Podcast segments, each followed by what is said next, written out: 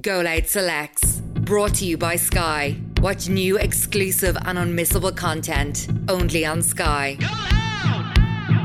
So finally, Ado, after two and a half years, uh, seven different countries visited, upwards of 60 flights, dozens of train journeys, car journeys. The lurgy has caught up with me. Dun, dun, dun. And I feel as weak as a bishop's fart. Let's do it!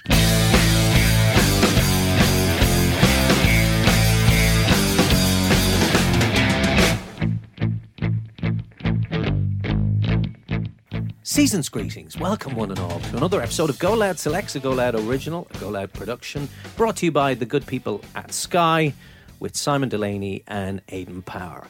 One of us is in the podcast studio, and one of us is in the first, second, third, or fourth realm of hell.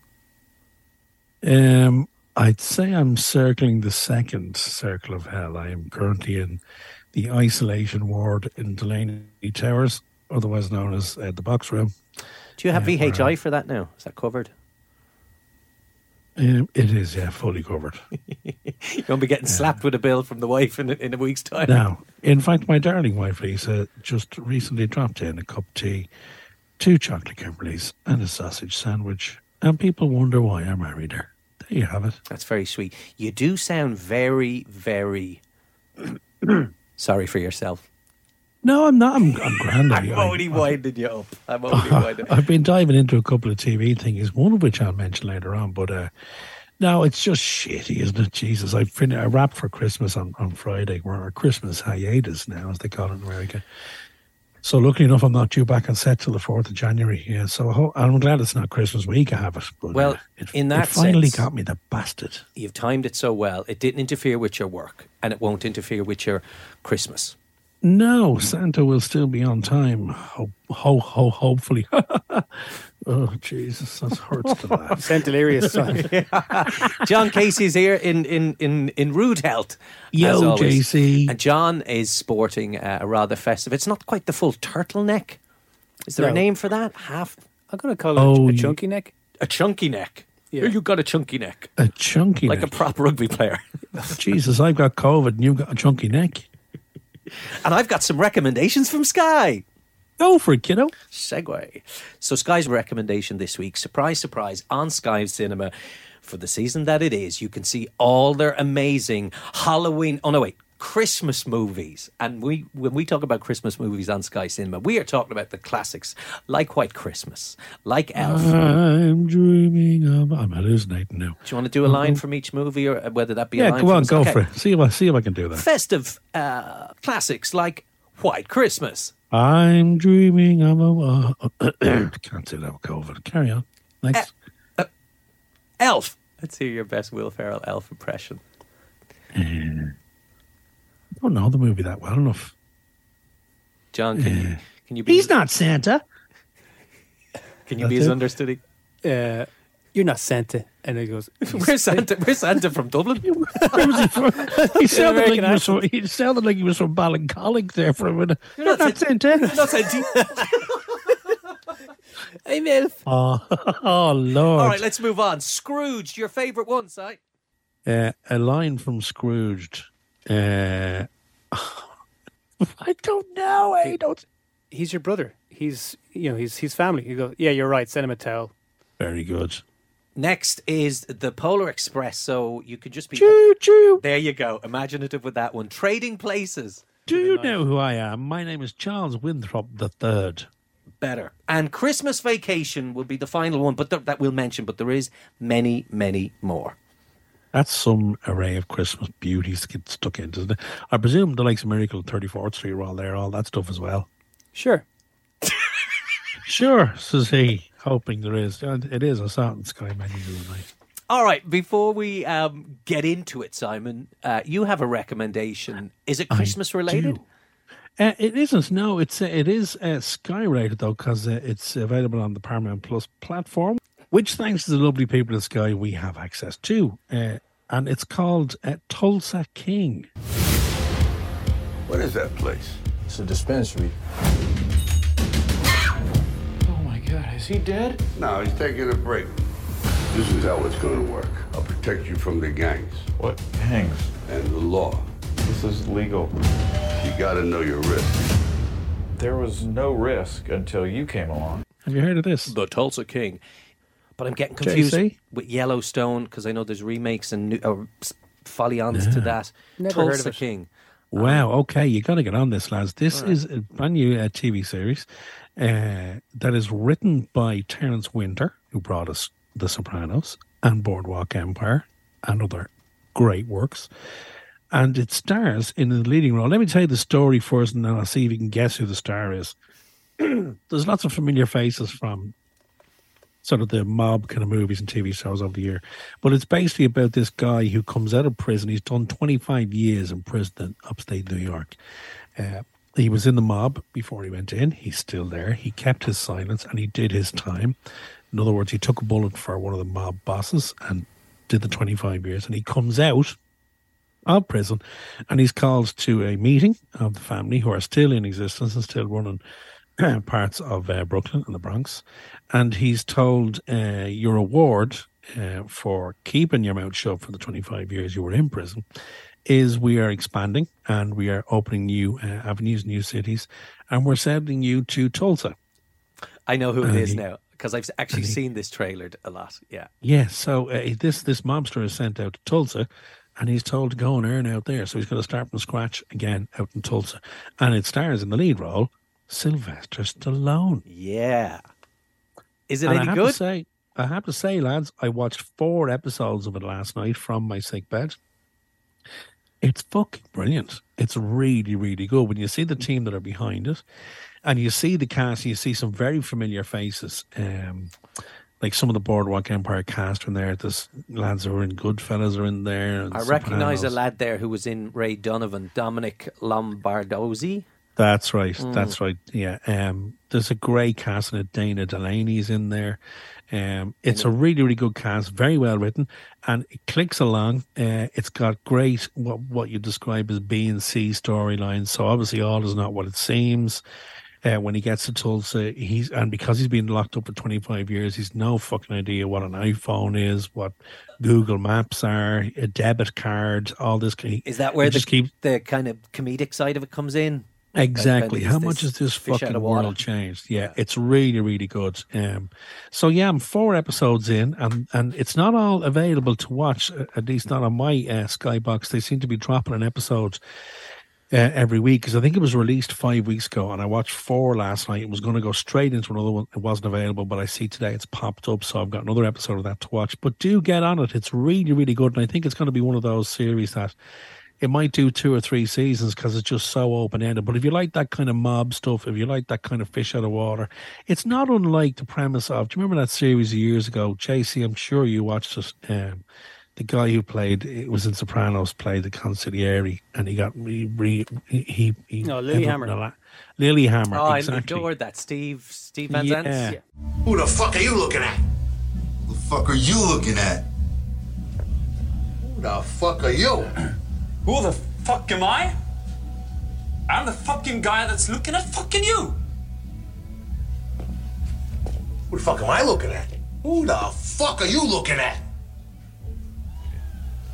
Who, who the fuck are um, are you? Uh, who the fuck am I am looking? Who the fuck am I looking for? Yeah. It's yeah. exactly so. It's that kind of vibe in terms of the New York silk suit wearing mobster gets sent to Tulsa, uh, which has a low crime rate according to the show, and he has to start from scratch. And he starts in uh, in one of these medical uh, marijuana dispensaries because it's legal, and he this is just fucking blowing his mind, literally. And that's where he starts, and he has to try and build up a bit of an empire, while the while kicking back up to New York. And uh, he's he's regarded by the family he worked for because he was always a good earner. So they kind of sent him out there to to do their work, much like the boys were sent out to the desert in Las Vegas in the '60s to set things up out there. But it's really really good. And sliced Stallone, I mean, he plays a 75 year old man in this series, and he's fucking ripped, and he's really, really good in it. Um, He does little comic touches beautifully in it. There's a lot, a lot of pathos in it. He's got, you know, great a great personal storyline in terms of he hasn't seen his daughter for 18 years. Uh, you know, his his old his younger brother is sick and he hasn't seen him in years. It's really, really good. I'm really looking forward to seeing how it plays out for the rest of, uh, uh, rest of season one. So that's on Paramount Plus, which is on our Sky platforms. Thank you, Sky. Sounds great. I'm a huge Stallone fan. He pops up every now and again on. He's a bunch of uh, daughters, at least three of them, and they have their own podcast series, which is I believe is quite popular. And uh, they bring him on every now and again just to kind of go, "Oh, embarrassing dad," and he's just oh right. He's one of the coolest dudes. He's someone uh, I've always been a big fan of, and would love to meet one day. Yeah, he is 76. He was born in there you go uh, 19. 46 and it's look it's the just it's the good diet that has him looking that way these days himself Absolutely. himself and the rock Mm. He's unbelievably ripped. I saw a documentary years well years ago, six seven years ago. He was getting in shape for a big role, and he was doing like this standing like he had like a, w- a wheel. Could you try again? sorry john my siri uh, didn't get that would you like to try again I was saying he was doing these like uh, really intensive Pilates where he was kind of standing, basically touching his toes, then and using this wheel to completely stretch out, just engaging his core and back up again. have you ever tried to do that I couldn't do that with a gun to my head. I He actually it. he actually does something like that in the show. One of the episodes, he's staying in a hotel and he's in the gym and he's working out with these kettlebells and he's doing these really uh, strange lifts with the kettlebells. And this fucking gym monkey behind him goes, uh, "You know you're doing that wrong, sir." He goes, "Excuse me." You know you're you gotta you gotta keep your core straight and you gotta bend your knees. He goes, "How about I knock you the fuck out with one of these?" and if you don't wake up. Then I'll go back to doing it your fucking way. The guy just walks away. I love it. the most impressive Seriously, lads, get on it. Get Yeah, on it. The most impressive uh, workout exercise I ever seen him doing was uh, sit ups hanging off a rafter in a barn in Russia in Rocky. Ash, we've all done that shit. Well, ladies and gentlemen, podcast listeners, one and all, I'm very surprised that joining us on the podcast this week. Actually, I'm not because there's no football on today. That's the reason he was able to prize himself away. It's the World Cup's biggest fan and also the entertainment.ie movie editor, Brian Lloyd. We timed it well getting you on a day where there was no matches. You did, in fairness, and you know something else? I'm gonna I'm gonna do a little bit of a, a drop here, as it were. I'm actually uh, heading off on holidays at the end of the at the end of this year for three weeks, and um, the location was like, oh, so you're going because of the football, and I was like, what? It's Ar- I'm going to going to Qatar, Argentina. are you? I'm going, no, I'm going to Argentina. And it was like, oh, they're going to do well in the football. I was like, oh, you going there for the celebrations? It was like, I didn't. Are, are, are they doing well? They do well, apparently. Yes. I'll give you a hundred euro if you can name the four teams that are left in the tournament. I'm going to presume it's Argentina, right? That's one. Uh, Morocco, I think, are in there as well. They're in the quarterfinals. Yeah. Aidan, don't be whispering. Um, I know France are still left in. I know because That's there was a jo- because there was a joke about Morocco and France because it was a post-colonial thing. I wouldn't make a joke about that, but anyway. Um, so uh, Brazil, but hardly Brazil. No, Uh, hard look, it's Croatia. Croatia. Three out of four ain't bad. Jesus, As someone once sang about. that actually is a pretty interesting lineup. It is a isn't good it? mix, yeah. Yeah, it's been a great World Cup. Plenty of surprises, and we will talk more about the World Cup in the very final. When you when you leave the building, Yeah, when I, as soon as I'm yeah, as soon as I quit the building, talk all you want. I and we get here. to our final World Cup quiz of the year. 2022, the good, the bad, and the ugly. Brian, seeing as you are the guest and you have uh, an appointment to keep, which is not a plane trip to Argentina, you have more pressing matters imminently, but maybe you want or don't want to reveal that. Oh yeah, well I'm going to be interviewing Salma Hayek um, right after this. Gents, listen, it's always fun, but you know, some of, some of these, you know, you just got to take one for the team. you know what I mean? You just got to, someone's got to do the hard work of interviewing Salma Hayek. You're the real people in this society. I admire Brian. I You know what I mean? do. Like you just gotta. Sometimes you just gotta put your face to the cold face, as it were. You know what I mean? Hmm. Like, you gotta shoulder these burdens, and that's what I'm gonna do right after this. So, how do you want to do this, boys? We keep it simple. We go best and work, worst, and we start with films. Yeah. do it. All right, Brian, best. Quiet girl. Tá freisin. Cad a hála go char. Dus ó drif ché mar bara agus héit cean nuí. Have either you, have any of you seen it yet? I think we, sh- we should hold our hands up and say you recommend a lot of great films to Yeah, us. fair. We don't always follow You through don't always and follow get to through. see them all. Such it's the busy life, really. Such is the toil of a film critic. You know, that kind of you're telling people to watch all these great films, and you'll probably. I can honestly say one of the most rewarding things is when somebody comes to me and says, "Oh yeah, I watched that film after you said it was great." Yeah, it was great. That's always like, bam. That's Okay, so now we know how to make Brian happy. The Quiet Girl. Brian, on your recommendation, and thanks for it. I loved it as well. Did you go see it? What did you enjoy more about it than me? ha ha ha ha. No, this is brilliant. Um, so this is the highest grossing Irish language film ever made. It is one of only, uh, I want to say 40 films or maybe 45 films that has a 100% score on Rotten Tomatoes. It is being seriously talked about for a Best Foreign Language nomination and a possible. Why are you calling it the Quiet Girls? Is it on Cailín Ciúin? It is Colin Cailín Ciúin, yeah, but I mean it's the Quiet Girl is Internationally. internationally they're calling it the Quiet Girl. Ah, so the Americans know what the hell we're talking about. Exactly, yeah. But um, I thought this was brilliant. I thought this was so good. I, I cannot shut up talking about it. Um, Andrew Bennett, brilliant in it. Carrie Crowley, brilliant in it. Looks incredible. Um, the young girl in it as well, fantastic. Um, and you know, I was saying this before, but like, uh, there is that sort of tendency, especially with Irish language films, that you know we can look at them and say, "Oh, it's brilliant, it's really, really good," but eh, there's a kind of will it actually translate to a foreign audience? Is it just us kind of bigging up our own and not actually kind of giving it a kind of an even key, an even read with an international audience? And I think, But also, if the, if the movie was French or Italian or Exactly. Spanish, w- would they be going apeshit about it in the country going, God, this is a masterpiece? Exactly. That's my point. You see, that's the thing. And people have been. And I think, you know, people outside of Ireland who have seen it have been absolutely taken by it. And it's not hard to see why, because it is one of those films that will stick with you forever, I think. Um, it's a film that has not a huge amount of kind of story going on. It's about a young girl who gets sent to her uh, distant relatives. She's been kind of neglected by her family kind of a question about whether or not possibly that she's even been come from an abusive household or something like that. But when she goes into the house with Carrie Crowley and Andrew Bennett, automatically is cared for begins to flourish and then you realize that there actually is a bit of a sort of a dark tragedy that's befallen Carrie Crowley and Andrew Bennett's characters that isn't really spoken about it's brilliant it's about kind of the idea of childhood, the idea of, you know, parents and adults sometimes have these entire lives and conversations that children necessarily don't see but only kind of catch glimmers of. It really gets it from that perspective, which I think is interesting. And it's just, it's really beautifully well told and really, it's a simple story but beautifully told. And I think that, for me, makes it the best film I've seen this year. And it's the one, it's the one that stayed with me again and again and again. Can I just add, uh, you're mentioning Carrie Crowley and Andrew Bennett. Mm. I'm fortunate enough to know both of them, worked with both of them. They are two of the nicest people in the business that are working. And and I've had, you know, I think it needs to be, you need we need to doff our caps to anybody who has kind of longevity uh, in this business, particularly in Ireland, because it's not an easy way to make a No. living. And these, these two guys have been working consistently. Carrie Crowley's one of those all rounders as well, phenomenal singer has done a lot of musical theatre. Andrew Bennett, again, an absolute gentleman. I am delighted that this is going to be a whopping success for them in terms of next February. Would you agree, Brian? Definitely, definitely. I mean, I know it's been screened.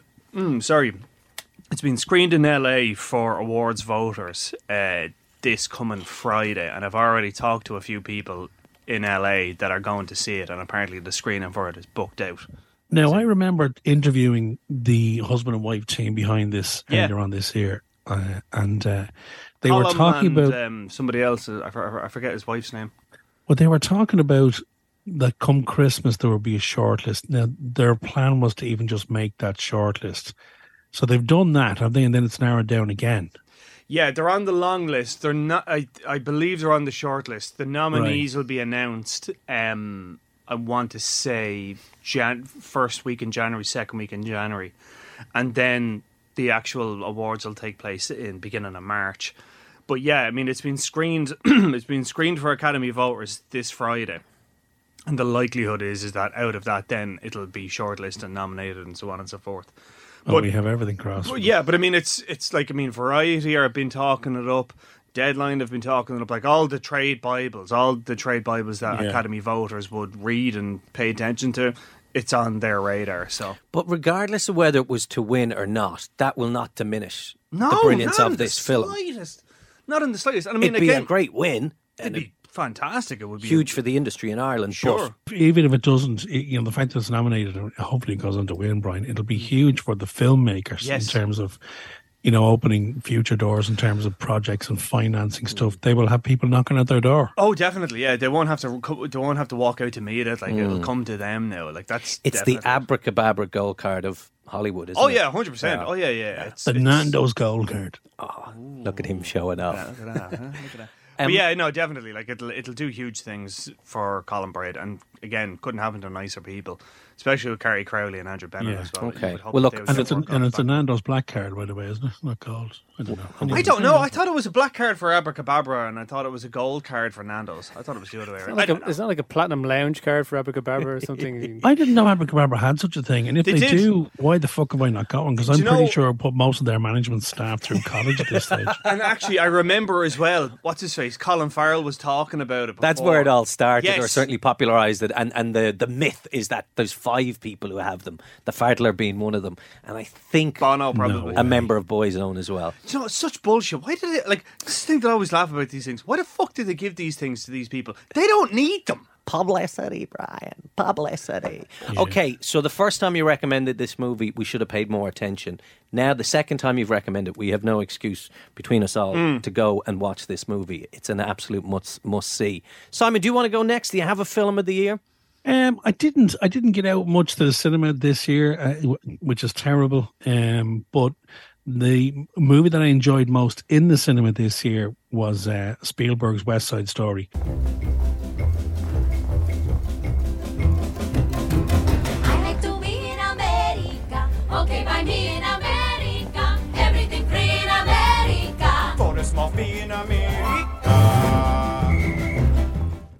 Because I'm such a fan. It's my favorite musical. I love the original.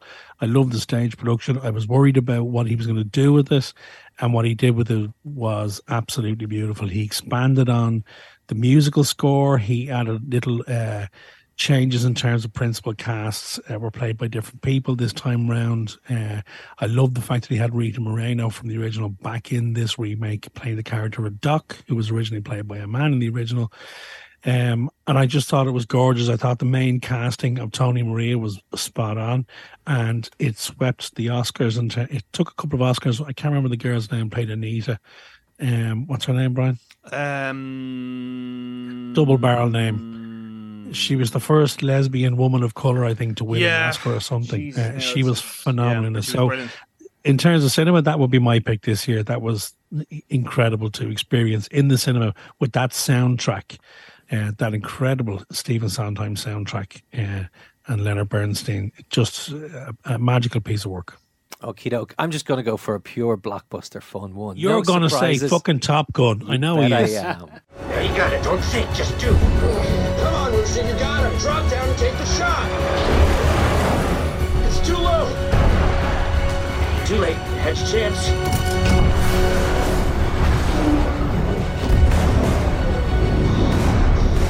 That's a kill. Knock it off. You Yeah. bet I Are am. you? I feel the need.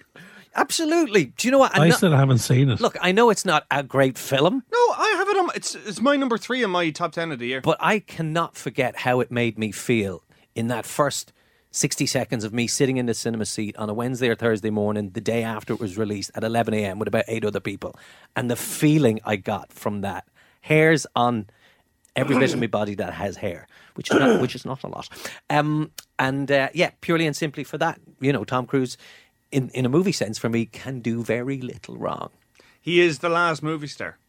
That's it. Tom Cruise is the last movie star. There's a premise for a, a movie. Tom Cruise dies, and then what happens? I mean, I, do you know something? Like this is the thing. Like, I really don't know what's going to happen when he kicks it because, What about Tom? What about Tom Hanks? He'll probably come back as an as an like, alien. okay, I'll put it to you this way: Tom thing. Hanks has a film out uh, in two months' time. Does anybody know the name of it? The Terminal 2? Nope. anyone? Anyone? Any idea? Castaway two. Anyone? Any idea? Not again. The, Do you know what it's about? The Return. do, do you know what it's about? Anybody know what it's about? Even No. Philadelphia, Okay. the musical. I have heard something, but my memory isn't the best. So I know he's involved in producing um, the latest Band of Brothers Yeah, Masters spin-off of the Air, yeah. of the Air, which the, the lad who played Ooh. Elvis is one of the leads in it, and there's probably a massive ensemble cast. I'm, I'm looking forward to seeing that as a TV series. However, What having, is it? What is having it? seen the Pacific, I'm not as excited as it would have Mm. been. Um, okay, yeah, what is this? That's my point. Yeah. That's my fucking point. Nobody knows what he's up to. Nobody knows what Tom Hanks is up to, and it's not. But for that's lack- good, isn't it? Well, no, that's the thing. Like, it's he's making. Okay, so the film is called A Man Called Otto. Don't you dare let that little red dog piss on my walkway again. Ignore him, Print. He has no idea who's doing that. Well, it was one of you. And it's basically he's this very, very angry man. It's kind of like a film that Robin Williams did shortly before he died, and it was called The Most Angriest Man in New York, I think it was. But it's it's a small kind of character piece. I'm sure it will be very, very good. I'm sure Tom Hanks will be fantastic in it. But to suggest that Tom Hanks is at the level that he was 25, 30 years ago when he was doing Philadelphia or when he was doing Yeah, but Tom Hanks or Tom Cruise won't be doing blockbusters in 25 years' time, for fuck's sake. They Do have you wanna motorise bet? a wheelchair to fucking do that. Do you, know want to I mean? bet? Yeah, he's fucking sixty, jumping off buildings. Like That's what I'm saying. And he's got like he's got Mission And Impossible. what's his next movie? Is he jumping off another fucking building? Yeah, he is is. Mission Impossible Dead Reckoning Part 1. Ah, I've seen the trailers. I'm very, for- very excited about it. Have you seen the trailer? Here's a clue for you. It's like the last one. But you know what, Simon? Look, right. I'm talking like right. Okay, I'm talking about a movie star. I'm not talking about a film actor. Hmm. I'm talking about Right. a movie who star. Who can fucking open a movie? You know, you want The to who Rock can, is who a can movie open star. a movie? That's what you want to The, know. the Rock is a movie star. No, he's not.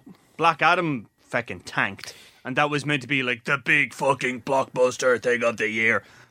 Yeah. Wet fart of a film. You is see certain names attached to a film, and it's probably an ever diminishing list. You go, I'm in. Yeah, that's it. That's the thing. Like you have But to I think forget. that's just a personal choice, though, Brian, is it? 'Cause It's you like it, not, it? Simon. I'm Yeah. telling you, The I, numbers add up.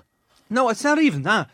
Uh, the thing I always remember is I remember I was talking to a critic once, and he used to work actually out by your way, um, the cinema out by Coolock, and he, he said uh, for years he used to think that people read reviews and all the rest of it, and were kind of up to it, and he said it's not true at all. They literally just rock up to the ticket desk, look up, and say, "Ah, yeah, give me one there for Tom Cruise. Ah, fuck it, give me one there for." Bruce it- Willis. Bruce Willis or whatever. They don't even give a shit. They'll just see the name and they'll go to it. Yeah, but Ne- that's because the Omniplex in Coolock where I went to, if the title was anything longer than the Terminator, we just fucking gave up. Right, but my point being that in terms of like box office, in terms I love of, you, like. Big up to my hood. But uh, do you know what I'm trying to say? Like, as in, I do. No, I know. He sells a movie. That's fair enough. He Fair sells a movie, whereas nowadays, and this is kind of what Quentin Tarantino was talking about recently enough as well, is that it's characters now that people line up for. As in, people will line up to see a Batman film. They won't line up to see Michael Keaton. They'll line up to see Batman. People But dare I say it, Brian? This is a wider discussion. It is. I read somewhere someone like Tarantino. That's that's we could do an episode on him, by the way, Mm. because I'm sure we'd have differing opinions on him, Sure. or maybe not. Um, but is cinema dying, if not dead? Because I always keep them open as the Marvel universe. Yeah, I wonder. I really do wonder about this myself. I don't know, to be honest. I really don't know. It's scary. I'll tell you that. Yeah, It's yeah. scary. Um, but I mean, but even by saying that, I mean, you know, like in the '60s, cinemas were dying off. You know, after Ben Hur and all the rest of it, you had all these Mm. like sword and sandal epics that were f- falling flat with audiences, like El Cid. And then came the '70s. You had the new Hollywood movement. You had Brian De Palma. You had Scorsese doing Mean Streets. You know, you had Spielberg doing Jewel and all the rest of it. So like, it it comes in waves. like even if you take Christmas and I don't I don't know what you think about this, but like I remember when I was a teenager, there used to always be a big if if not two or three big Christmas movies coming out that you were looking forward to. I couldn't tell you what's on in the fucking cinema at the moment. It's Avatar is the big film this week, but I mean, I haven't been shown it yet. and I'm Yeah, gonna no, I do. I do until the- agree with you in that regard. Cinema, uh, cinema, Simon, Simon, cinema. Yeah, Same- I've been called worse by thing. you, Absol- actually. yeah. Absolutely. Um, it has changed a lot over the years, and, and like the obvious biggest shift in it is there is still Christmas movies being made, Hmm. but you're going to watch them at home on your streaming services. I know um, Ryan Reynolds and uh, Will Ferrell have made Yep, what would possibly be the biggest one this year, the Mm. most commercial Mm. release. I'm sure The Rock's in for them. Yeah, I mean, like it's you're right. I mean, in terms of like films that would draw people to cinemas around this time of year, I mean, Avatar Two is going to be the one. They're going to try make it that. Mm. And according to James Cameron, that needs to make two billion to break even. Isn't that insane? Now, isn't Two that just James Big Balls Cameron. That is insane. Now, Johnny, you were once a gambler. That's a fucking gamble. Yeah, that's ridiculous. The He's going to have to break like even. he's going to have to put like a, a tiny percentage of tax on every American's paycheck for next year just to completely guarantee he'll make his money back. the, 'Cause Ca- the Cameron levy. that's Cameron Levy. Yeah. That's- But you that's see, the thing is, he's he's not worried about making money back. His backers are. He got his he got paid his fee and he's on points. So he's sitting at home going, "Yeah, it needs to make two billion to break even." But that's not me that's breaking even. All right, well, let's break away from uh, predicting the, the demise yeah, or yeah, not. that went very Barry Norman esque of- there. the Discussion on cinema cinema. there. Yeah. Jono, what's your film at 22? Uh, my favorite cinema experience of this year, uh, and again, the pedantic among us might argue it was actually a 2021 film, but I saw at the very, very start of the year was Licorice Pizza. Why would you do that? Why would you do that? I, he was maybe gonna be my boyfriend. Listen, young lady, you don't bring this idiot to Shabbat dinner here. Listen, Dad, he's an atheist and an actor, and he's famous. But he's Jewish. He was gonna take me out of here, Essie. Don't you even look at me. Don't you even look at me. You're always looking at me. I what are you doing? even say anything. What are you doing? What are you thinking, huh? I'm Essie. I work for mom and dad. I'm perfect. I'm a real estate agent. Alana doesn't have her life together. Alana brings home stupid boyfriends all the time. I mean, I knew it. I knew that was what you were thinking. You're always thinking things, you thinker. Oh yeah. which I loved. Uh, Paul Thomas Anderson. You had uh, Cooper Hoffman, Philip Seymour Hoffman's son, his first role at 15. Incredible in it. Alana Haim. She was like, I think, playing a 28 year old. An unlikely love story. It had all the energy and colour of kind of late 60s, early 70s, West Coast America. Uh, all the optimism. None of the serial killers, thankfully. Um, Great soundtrack too. amazing soundtrack. yeah. It was like American Graffiti on steroids. It just felt like all the kind of ice cream, kind of whites and greens and kind of browns. Uh, everyone was just in love with their cars. All of the bungalow houses, like the the beautiful kind of shots of kind of sundown. It was an amazing experience. But also, you had like really good cameos, like Bradley Cooper plays uh, Jon Peters. Yes, this guy knows his stuff. Uh, Barbra Streisand's bo- uh, boyfriend, Br- Yeah. uh, Jon Peters, the, the hairdresser. No, a anybody? psycho. Simon, come on, you must know. I don't read. So, do you read Hello Do- magazine to know do these I things? know the name of Barbra Streisand's hairdresser? Is that what you're? No, her boyfriend, Jon Peters. Come on, I thought you would have known that, Simon. No. No, No, no. okay, yeah, She's he's, a freak. You So you're presuming because I like musical theatre that I'm a fan of Barbra Streisand? Is that No, what no, no, no. Just like Jon Peters, like as you as a school of you know old school Hollywood and cinema and all. No, it doesn't ring a bell. Jon Peters, no, okay. Okay, uh, just two thoughts on your particular film, John. The minute you said licorice pizza, my mouth is instantly trying to imagine what that would taste like. yeah, And secondly, you talk about offsprings of actors. Just note for a future podcast, we should do a piece on sons and daughters who became actors as a result of the mother or the father. I think if Cooper Hoffman cut it off here, went back to school, and never made another film, his little uh, contribution to Hollywood would be, be secure because he's amazing in it. Just unabashed, just has an innocence to him, but he plays this kind of hustler, like he's trying to make money any way he can. And it just had that sense of, and it's always been that like that quote unquote American dream, good idea, hard work, and you can make a shitload of money very quickly. And it seemed to be kind of open season back then. All right. West Coast, but uh, Cutting it's- it off sounds extreme, but for the for the purposes of time, because Salma Hayek is uh, She she she beckons. yeah. sitting in a hotel waiting for Brian, we, we'll do one more, and I, I guess let's keep it to the, the best ofs as opposed to the worst. Sure. So we'll go with TV show Brian. The bear. 25 pounds? No, no, no, I ordered 200. Where's beef? You still got that meat connect? You get 12.50 for that on eBay. Boom. You cut vegetables like a bitch. Now system. System, baby. System. System. I have been singing and dancing about the bear. Simon, I remember I was trying to get you to watch it as well. You can watch it now. It's on Disney Plus. Very Oh. briefly, it's about uh, a chef who returns to his family restaurant in Chicago. Previously, Oh, he had yeah. been working. Yeah, previously he'd been working in New York, um, at this very very prestigious restaurant. His brother died by suicide. He returns to Chicago to take over the family restaurant. While there, he discovers, you know, a kind of unlikely, uh, kind of unlikely crew of people there that he kind of learns have a much deeper connection with his brother than he realized because he's been estranged from his brother. Uh, Jeremy Allen White is the main guy in it. Soundtrack is brilliant. The best way I could describe this is imagine if Martin Scorsese directed an episode of Hell's Kitchen. And you're kind of on the right track. That's really Oh, what I'm it's all like. over that. And like Great Simon, shout. I am fucking telling you, man, you would be all over this. You I'm would going to do love it this. because I'm in self isolation at the moment because I currently have the lurgy, so I should be diving into Yeah, that. it's on Disney Plus. It's brilliant. Hmm. It's called The Bear. It Mm-hmm. is incredible, and like they're the short episodes as well. They're like thirty minutes a piece, so you can blast through it in like two days if there's nothing else going on. Awesome. Please, please, please, everyone who's listening to this, watch the fucking Bear.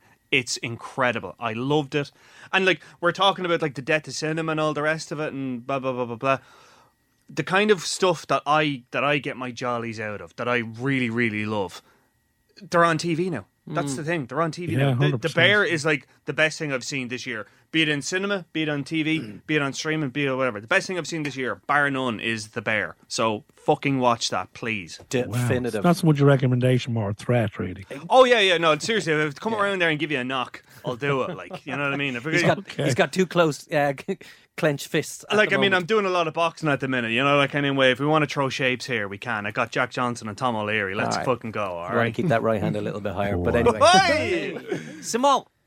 So, Brian, off you go. Tell Salma we all said hello. I won't you? indeed, yeah. Not creepy. Thanks, Brian. baby. Good luck. So, Simon, favorite TV Yes, show sir. of the year, if if you can pick just one, because I know there's been a couple of good Oh. ones you've enjoyed. Yeah, there's been a couple of crackers, but I have to give it to the offer. You look like shit. Still prettier than you, buddy. Yeah, Um, no surprise. another show like Brian that I wax lyrical about. Uh, and I'm glad to say actually that when we spoke about it on the podcast, uh, a couple of our dear listeners jumped on, on board and watched it and came back with lovely positive feedback. Well, can I Uh, tell you, Simon, after you recommended it, for weeks afterwards, I heard other radio shows talking about it, other reviews on various different podcasts, and I was like, Simon was in before everyone else with that one. I was like, you're all so late to the party. So anyone hasn't seen it, it's it's the uh, it's a ten part uh, one hour limited series on Paramount Plus, which our good friends at Sky provide us with. God bless them. Uh, it is the story of the making of The Godfather uh, Part One, and it centers around um, Albert S. Ruddy, who was the producer of The Godfather, played brilliantly by uh, Miles Teller. Uh, a supporting cast of Giovanni Ribisi, uh, Matthew Iffens, uh, a staggering cast, brilliantly directed by, amongst others, Dexter Fletcher. Uh, very stylistic, set in the 70s, obviously. The music, the soundtrack, the look, the performances, the script. Uh, a plus right across the board. If you haven't seen it and you do have a bit of time over Christmas, after you finish watching the fucking bear, as Brian called it, get on the uh, get on the offer. It uh, it's going to take some beating, I think, next year even. But I've got a couple of other potentials in there as well. But the offer, please watch it. Yeah, and I did on your recommendation, and I would absolutely agree that for me would be TV show of the year. But not to parrot you, I will go for another one, and mine would be the Danish political drama Borgen. And you'll go, Oh, whoa, whoa, whoa, that that's been out a long time. It has. The first season of it uh, aired in 2010, and there was uh, three seasons in total. But this year, they commissioned and released they released a fourth series called Borgen Power and Glory. And it picks up the story several years on. And it is a political Danish drama. Tells the story of the, the inner workings of uh, Denmark's political system uh, focusing primarily on a central female character who is a Danish politician who goes on to be their first female prime minister. And it also then in tandem with that tells the story of certain main characters who work for the main television station, their equivalent of RTE and the primetime program and all that kind of stuff. It is so riveting and interesting and educational. And I've never seen any of it, so I'm going to go in there and I have to Oh, go there. Well, it's the, there's there's plenty of eating and drinking within it. Four seasons of Good. it, and the new season of it this year, having had a break for a good few years, uh, is just as good, if not possibly the best season of it to to tie it up in a bow. But what I like about it, there's it, there's there's an open ended ending to it too. So Borgen, and, and it was a complete surprise. I thought it was done after three seasons, and I really missed it. The fact it came back this year, it comes a very close second to me, uh, for me, to the offer. So Borgen again, if you've not seen it, because I don't know how long you're going to be in that bedroom of yours, Mister Delaney. Uh, five days, according to the HSE. Is that where it's at now? And uh, I, I, so, suppose yeah. I should ask on behalf of all our podcast listeners, how are you? I'm all right. I feel like I'm being run over by the 17A, but I'm I'm getting there. I'm still able to speak, with uh, which would make some people unhappy, but I'm able to do this. And listen, speaking of eating and drinking, I did see an episode of uh, Rick Stein uh, where he uh, met the lead actress from Borgen.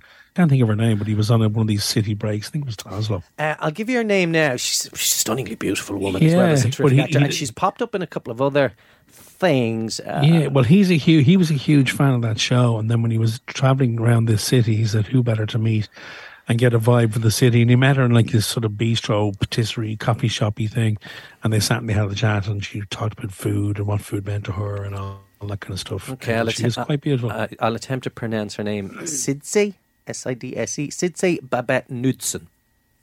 Best known for her roles in Borgen. She also starred in Inferno with Tom Hanks, in Westworld, The Duke of Burgundy. She was in an episode of Ted Lasso also, uh, which Hmm. rings a bell now. And uh, The Simpsons. She played Danish woman in one episode in 2018. Well, there you go. Yeah, uh, and she's, she's she's quite captivating. Um, right, Jono, your your TV show of the year. Watched a lot of TV this year. Um, one that I've actually gotten onto relatively recently, but it's beautiful when you see a show that actually has quite a few se- uh, seasons behind it already, and that's Better Things. You could be a shopper. You guys are good at math. The accounting department of a TV show, of a movie, and you could be the face that hands people their check. Because I know Is this you? personally. What is that? Oh no no no no no no! Don't Google me! Don't don't don't! don't. Uh, originally made, produced, and created by one Louis C.K. and Pamela Adlon. You'd recognise her from lots of kind of voice work stuff. She's done a few bit part roles. She would have played the son on King of the Hill, among other stuff. And that's in it. Like it's very kind of, uh, I suppose, sort of draws on her own life. She's got three daughters, living in L.A. Uh, she has her mum, who's a British actress. A lot of people would recognise Celia Imrie, lives a few doors down, who's wrecking her head anytime she can get the chance.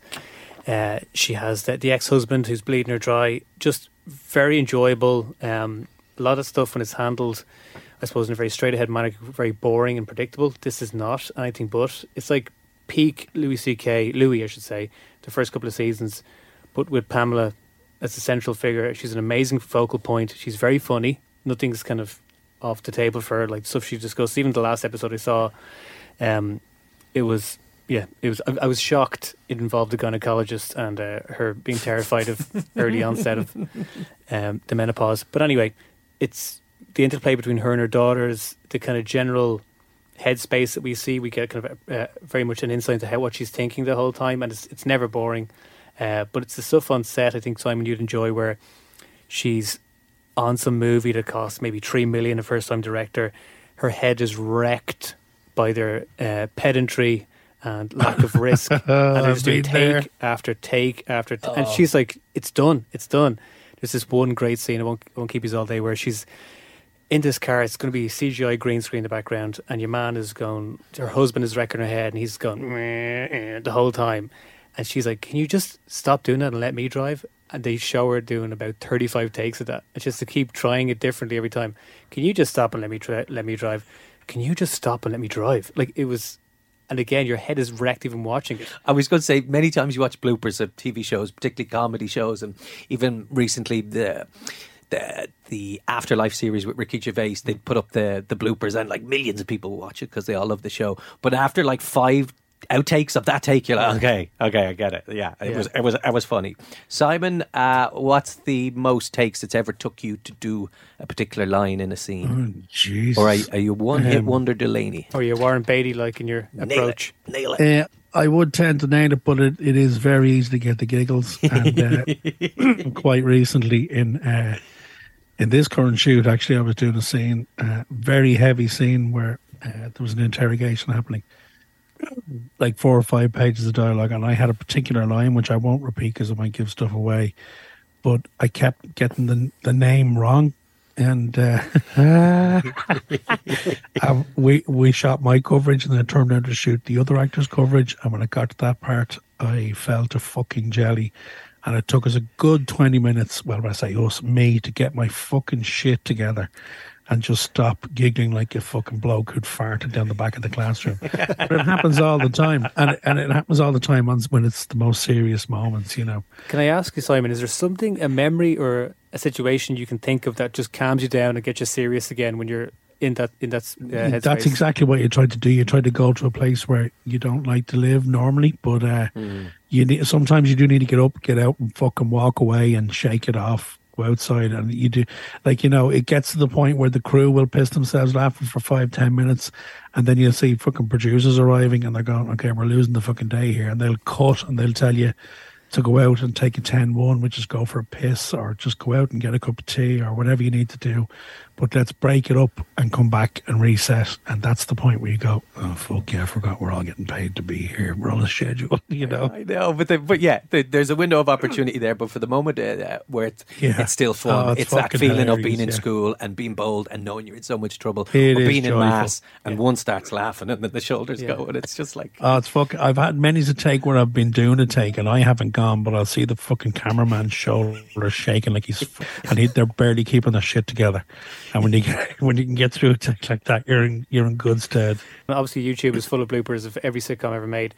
Seinfeld, Julia Louis Dreyfus, she fucks up nearly every famous scene in that show. Where's my boy? Oh my god. My George isn't clever enough to hatch a scheme like this. You got that right. The hell does that mean?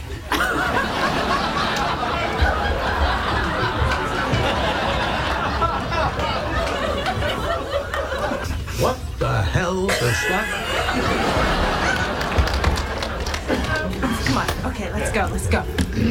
that means whatever the hell you want it to mean. You're saying you want a piece of me?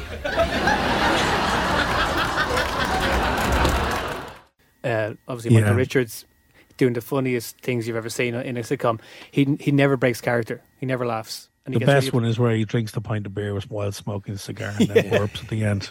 Or he shoves a full cake into his mouth before going into a shop, and then Jerry goes in and goes, "Actually, it's not what I want," and he's choking, actually choking on a, like a full cake he's put down his neck, and they're like, "We'll try that again." He's just coughing You know, cake. I did a movie with Michael Richards. Would you believe that? Did you?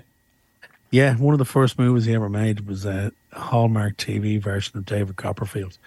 And Michael Richards played, uh, uh, played Kramer. Yes, he did, Simon. He played Mr. Micawber.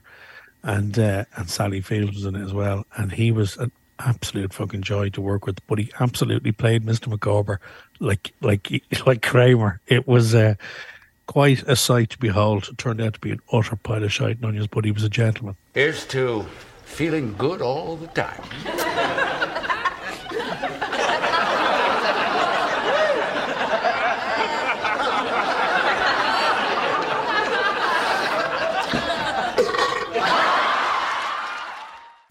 Ado, it's that time of the week.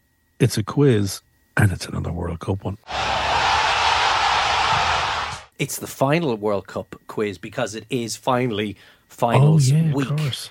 So here we are, and on the day of recording, we've got four teams left in the World Cup. So, for the purposes of this quiz, you each get to choose now one of the four remaining teams, who perhaps maybe are your personal favourites, who you'll think go on and may win the World Cup. Currently, we've had two rounds of this. Uh, we had the round of 16, the round of eight. We are skipping the semi final, or maybe that was last week, and this is the final. It's currently 1 1, so this is winner, Jesus. winner takes all for the uh, the plastic Jules Rimet trophy. So, as last week's winner, John, Mhm. you get to choose one of the four remaining teams to represent in the final. Ah, right, very good. I thought we were going to get questions on that country. Maybe we are. Who knows what, what awaits? But I will go with Croatia because I have them in two of my sweepstakes that I'm taking part in, and they've served me well. They're a very, very good unit. Okay, and if you don't take this the wrong way because you're a very slim man, but if you sunk your cheeks and we put a wig on you, you could be Luka Modric. My God. I absolutely take that the one wrong of the way. greatest fucking players in the world, Best still mid- best at his midfielder of a generation. And as my wife said when she saw me the other day, what's wrong with that guy? I was like, nothing. He's an incredible athlete. She's like, He's a "Oh, he genius. doesn't look well. You can't Well, I, I was going to pick Argentina, but then Ado say, well, if you lost a bit of weight, you could play Diego. But uh, so I'm not going to pick them. Then. How, how very un, uh, insultingly presumptuous of you, Simon. yeah, but you would have. Now, I would. Yeah, did you know who you would remind me of? Gabriel Batistuta. Gabriel Batistuta, what a beautiful footballer he was when Indeed. he played for the Fiorentina. Are you going? Are you going? Is, is, it, is it a Croatia Argentina final? Um, no, I did. I did back Which is not actually Argentina. technically the- possible, but however. I did back Argentina at the start of the tournament, but I did get France in the sweep and work, so I'm going to go for Allez le Bleu. No I one will wants. be France. No one wants to go for the underdog. You know, being Irish, everyone's comparing Morocco to the Jack Charlton story. No, They would have destroyed us the way they play. Okay, so we have uh, Croatia and France. Which is a repeat of the 2018 final. Do I get a point for that? Yeah. if only it was that easy this week. So I tell you what, to kick us off, we are going to have uh, somewhat of a general knowledge round. It's not specifically about football. Oh, excellent. And it does pertain to the four remaining countries. And I stress that because the time anyone will hear, will hear this podcast, there will only be uh, th- three teams left. Yes, one of the quarterfinals, one of the semi-finals will have happened on, Yes. on Tuesday. So either um, Argentina or Croatia will be gone. so, um, again, John, you have the, the opportunity to go first. So you can pick any of the four remaining countries, and I'll ask you a question about it for one point. I mean, it has to be France, really. We'd like Oh, a, yeah. a question about France. Now, I did say this is general knowledge. Okay, this could be horrible. Go not on. specifically to do with football. All right, here's your question on France. What quintessentially French food item is it considered unlucky to turn upside down? Hmm. Ooh, great question. It's almost insultingly stereotypical, but uh, un baguette Is the correct answer. Très bon. Très bon. Bastard. Bastard. All right, so even though you're Croatia, you pick France, and you get a question on that. It dates back to medieval times. That's one of the uh, uh, theories on it, and it was to do when the executioner was busy in town and he wouldn't have time to get in for his loaf of bread. The baker would go, "Don't worry, I'll keep one aside for you." So he turned it upside down. Ooh, very good. Wow, excellent. You wouldn't want to say no to the executioner. I got rid of your baguette. So, Simon, there's three countries remaining. Which would you like a question from? Argentina, Croatia, or Morocco? Please, I like to go Argentina. You like it on the Argentina? Okay, your Yes. question is this. For one point, the name Argentina derives from the Latin word for what precious metal? Well, I mean, okay. Well, a Tina tin, uh, tin is really a precious metal. Uh, I will go for uh, silver. Hearing the genius at work. It is the correct answer. Get the fuck in there. The Latin word being argentum. All right, so it is 1 1. Good start for both. We still have two countries remaining. So, John, back to you. Would you like Morocco or Croatia? Oh, I thought please. your Argentum was a part of your body, but I don't remember. Which part of your body? I don't know. I've got a swollen Argentum. I could well have. Carry on. John, apologies for the uh, Sorry, immature Johnny. interruption. uh, carry on. Yeah. Uh, Croatia. Uh, yeah. Croatia. Okay, John, the Croatian currency is called the kuna. Ooh. Point of note, they are changing to the euro in a few weeks' time, in January 23. But what type of small furry mammal is it named after? The kuna. Jesus. So many options. Uh, ferret. It's close, but it's not right. The answer is a rodent. It's a marten, as in a pine Oh, marten, right. which is the symbol on their coins. You were in the right ballpark. It's probably in the same family now if we uh, Google it there. If we Google, what was your answer? Ferret. Ferret. Okay, we'll send that one to the judges. We'll come back to that. Far, It's gone. To, it's gone to VAR. That gone one to is it? Because I can't do two things at once. Where's Brian when you need him? Oh, interviewing Salma Hayek. For fuck's sake. Okay, so uh, we're we're pending uh, the VAR result on that. So Simon, I'll go on to you. Uh, yeah, John, you can check your own answer, but you have to you have to show me what you're googling. so no cheating. So Simon, that means you have a question on Morocco. Righto. Simon, what is Yeah. the national drink of Morocco?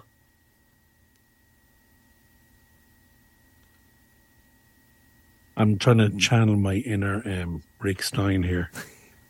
Uh, I think he was. See in, yourself in the souk. Yeah, I think he was in Marrakesh, and I think I think it's a, I think it's tea, but I don't know whether it's a certain type of tea. But I think because they do that thing where they aerate it, they pour it from height from a height into a glass cup, and it's normally made with leaves. I will tell you it's a tea, but I'll push you for a flavour. Uh, well, then if it's I again going back to Rick Stein, I can see him sitting there, and I think because he's talking about breakfast, I think it was a it's a mint leaf because like huge leaves in the pot, mint tea. Final answer? Come on, Rick, don't let me down, you old bugger. I've watched every bastard episode of your season since you started 25 years ago. And it paid off. It is the correct answer. Ah, yeah. Mint I can tea. still see him sitting there, yeah, mint tea. And after end of round one, we go back to John, who has consulted VAR. Will you please read out the official result from VAR? Ferrets are mustelids. The mustelid family is the weasel family, which includes otters, badgers, skunks, pine martens, and obviously ferrets. So they're essentially. Ah. But are they rodents? Yes, that does not they're sound both rodents, both from the same family. right, I'll give you the point. Well done. It is level after round one. 2 Well, 2. The, Fren- the French coach is going apoplectic in the technical area down here, pointing at the screen, going, "That's never a a fucking yellow for him. Well, look, it hasn't been Yeah, the got first yellow, yeah. Issue within this World Cup that hasn't, you know, been a controversy with referees and VAR and all that. So I'm just, I'm just. well, do you know what? Given Sam, up. Matafe, given Sam Matterface's commentary on ITV, I'm amazed he hasn't ma- used the sentence, it is part of the Roden family. It's the fucking worst commentary I've ever heard in my life. Anyway, carry on. All right.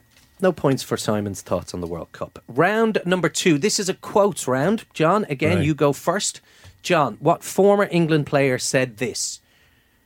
You've got to believe you're going to win. And I believe we will win the World Cup until the final whistle blows and we're knocked out. Was it A, Michael Owen? Or was it B, Peter Shilton? That's just something that would spill from Michael Owen's gob. Mm. Michael Owen. He's wrong. It was, in fact, Peter Shilton. Oh, Shilts. I would have went Michael Owen too. I would too. yeah. I was surprised when I discovered the answer. So Wow. that's a miss for John. A chance for Simon to take the lead. Simon, what former Brazilian player said this? I'm sure sex wouldn't be so rewarding at this World Cup. It's not that sex isn't good, but the World Cup is every four years and sex is not. Was that Pele or the original Ronaldo? Oh, it's got to be the original Ronaldo. Is the correct answer. Yes, well done, Simon. Takes the lead. All right, it is 3 2. Now, this is the final round, gentlemen. Okay. Mm. Because it was taking me a long time to even find these questions because I've used all the good ones in the last two weeks. That's, that's fine. But we will have a tiebreaker if need be. Okay, so we're playing to win the prestigious Go Lad Selects World Cup final, and it is our final round. It's a numbers round. John, Okay. How many of the Netherlands starting 11 were booked in the 2010 final? Jeez. Jesus. There was yellow cards flying during that game. 2010 final. Who did they play in that final? Spain. I remember Nigel de Jong tried to basically kill Xabi Alonso. Oh yes, got I a yellow remember that now. Yeah, yeah. You've got one right so far. Yeah. uh, I'm going to say seven. John. John, John, John. You're one wrong. Oh, balls. Eight. That's so cruel. Oh, Jesus. including De Jong, Van Bommel, Arjen Robben, Van Persie, Van Bronckhorst, and so on and so forth. Eight of them. So, Simon, you get this, you win. There's no need for the tiebreaker. Ooh, okay. Simon, how many World Cup finals have been won on a penalty shootout? Right. Well, I can think of one off the top of my head, which was uh, Brazil and Italy, Italia in uh, USA in '94, uh, '98 in France wasn't. 2002. John's in pain listening to you go through all this because he knows it. Johnny knows, does he? Now he's shaking his head that he doesn't. Yeah. But his body was contorting as if he's he does know. I think it's just one. Final answer? I think 94 USA. John, is he right or wrong? I think it's two. You would be right, John. Bollocks. When was the other one? So the first one you were right, Simon. The first one, 94, Yeah. Brazil, Italy. Brazil won 3 2 on penalties after who missed for Italy? Poor Roberto. Roberto Baggio. Indeed. And then 12 years later, in 2006, it happened again. Italy were also involved, but this time Oh, they won it against the French after 120 minutes. It was 1 1. And the shootout, France's David. David. Trezeguet? Yes, missed his shot, and Italy won 5 3 on penalties. Oh, we're Either all square. way, uh, are we all square? I Yeah, think Simon's think so. 3 2 up. I think Simon's 1. Oh, yes. John got Oh. his question wrong. You got yours wrong, Simon. Yes, I should have pointed out. Um, I should have been paying more attention or had more interest in all of this. That you you had it won when John missed his. Congratulations, Simon. So, do Well, so let me ask the non-gambler, which is not John. Do you want to risk it all, Simon, on the tiebreaker? And the incentive for you is that if you do risk it, you don't just win the Jules Rimet Trophy. Right. You would also win. You're trying to think of something. Yeah, I am. What would- Six months supply of Terry's chocolate orange. Six months. One, a lot of. one a month. All right, I'll go for that. Yeah, Yeah, really?